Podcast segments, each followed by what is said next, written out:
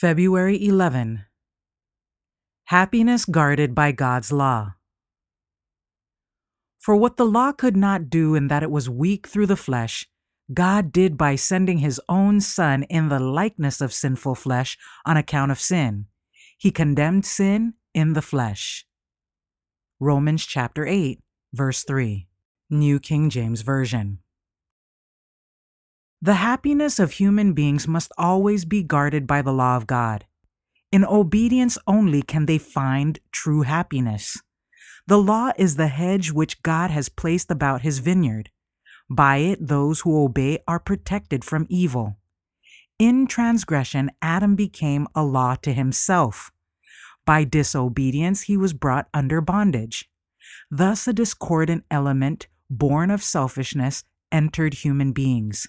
Their will and God's will no longer harmonized.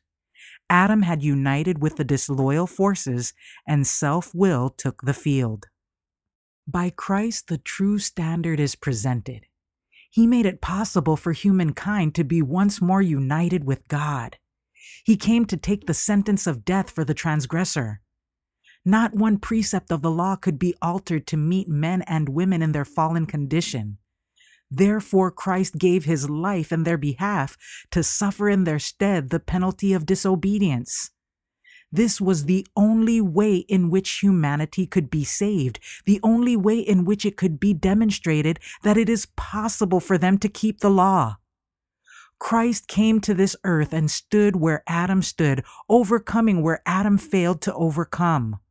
He is made unto us wisdom and righteousness and sanctification and redemption.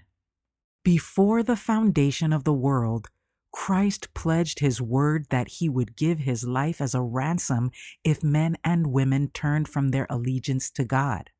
He revealed his love by humbling himself, stooping from heaven to work among fallen, disorderly, lawless human beings. Of themselves, they could not possibly cope with the enemy. Christ offers himself and all he has, his glory, his character, to the service of those who return to their loyalty and keep the law of God. This is their only hope. Christ says definitely, I came not to destroy the law. It is a transcript of God's character, and I came to carry out its every specification. I came to vindicate it by living it in human nature, giving an example of perfect obedience.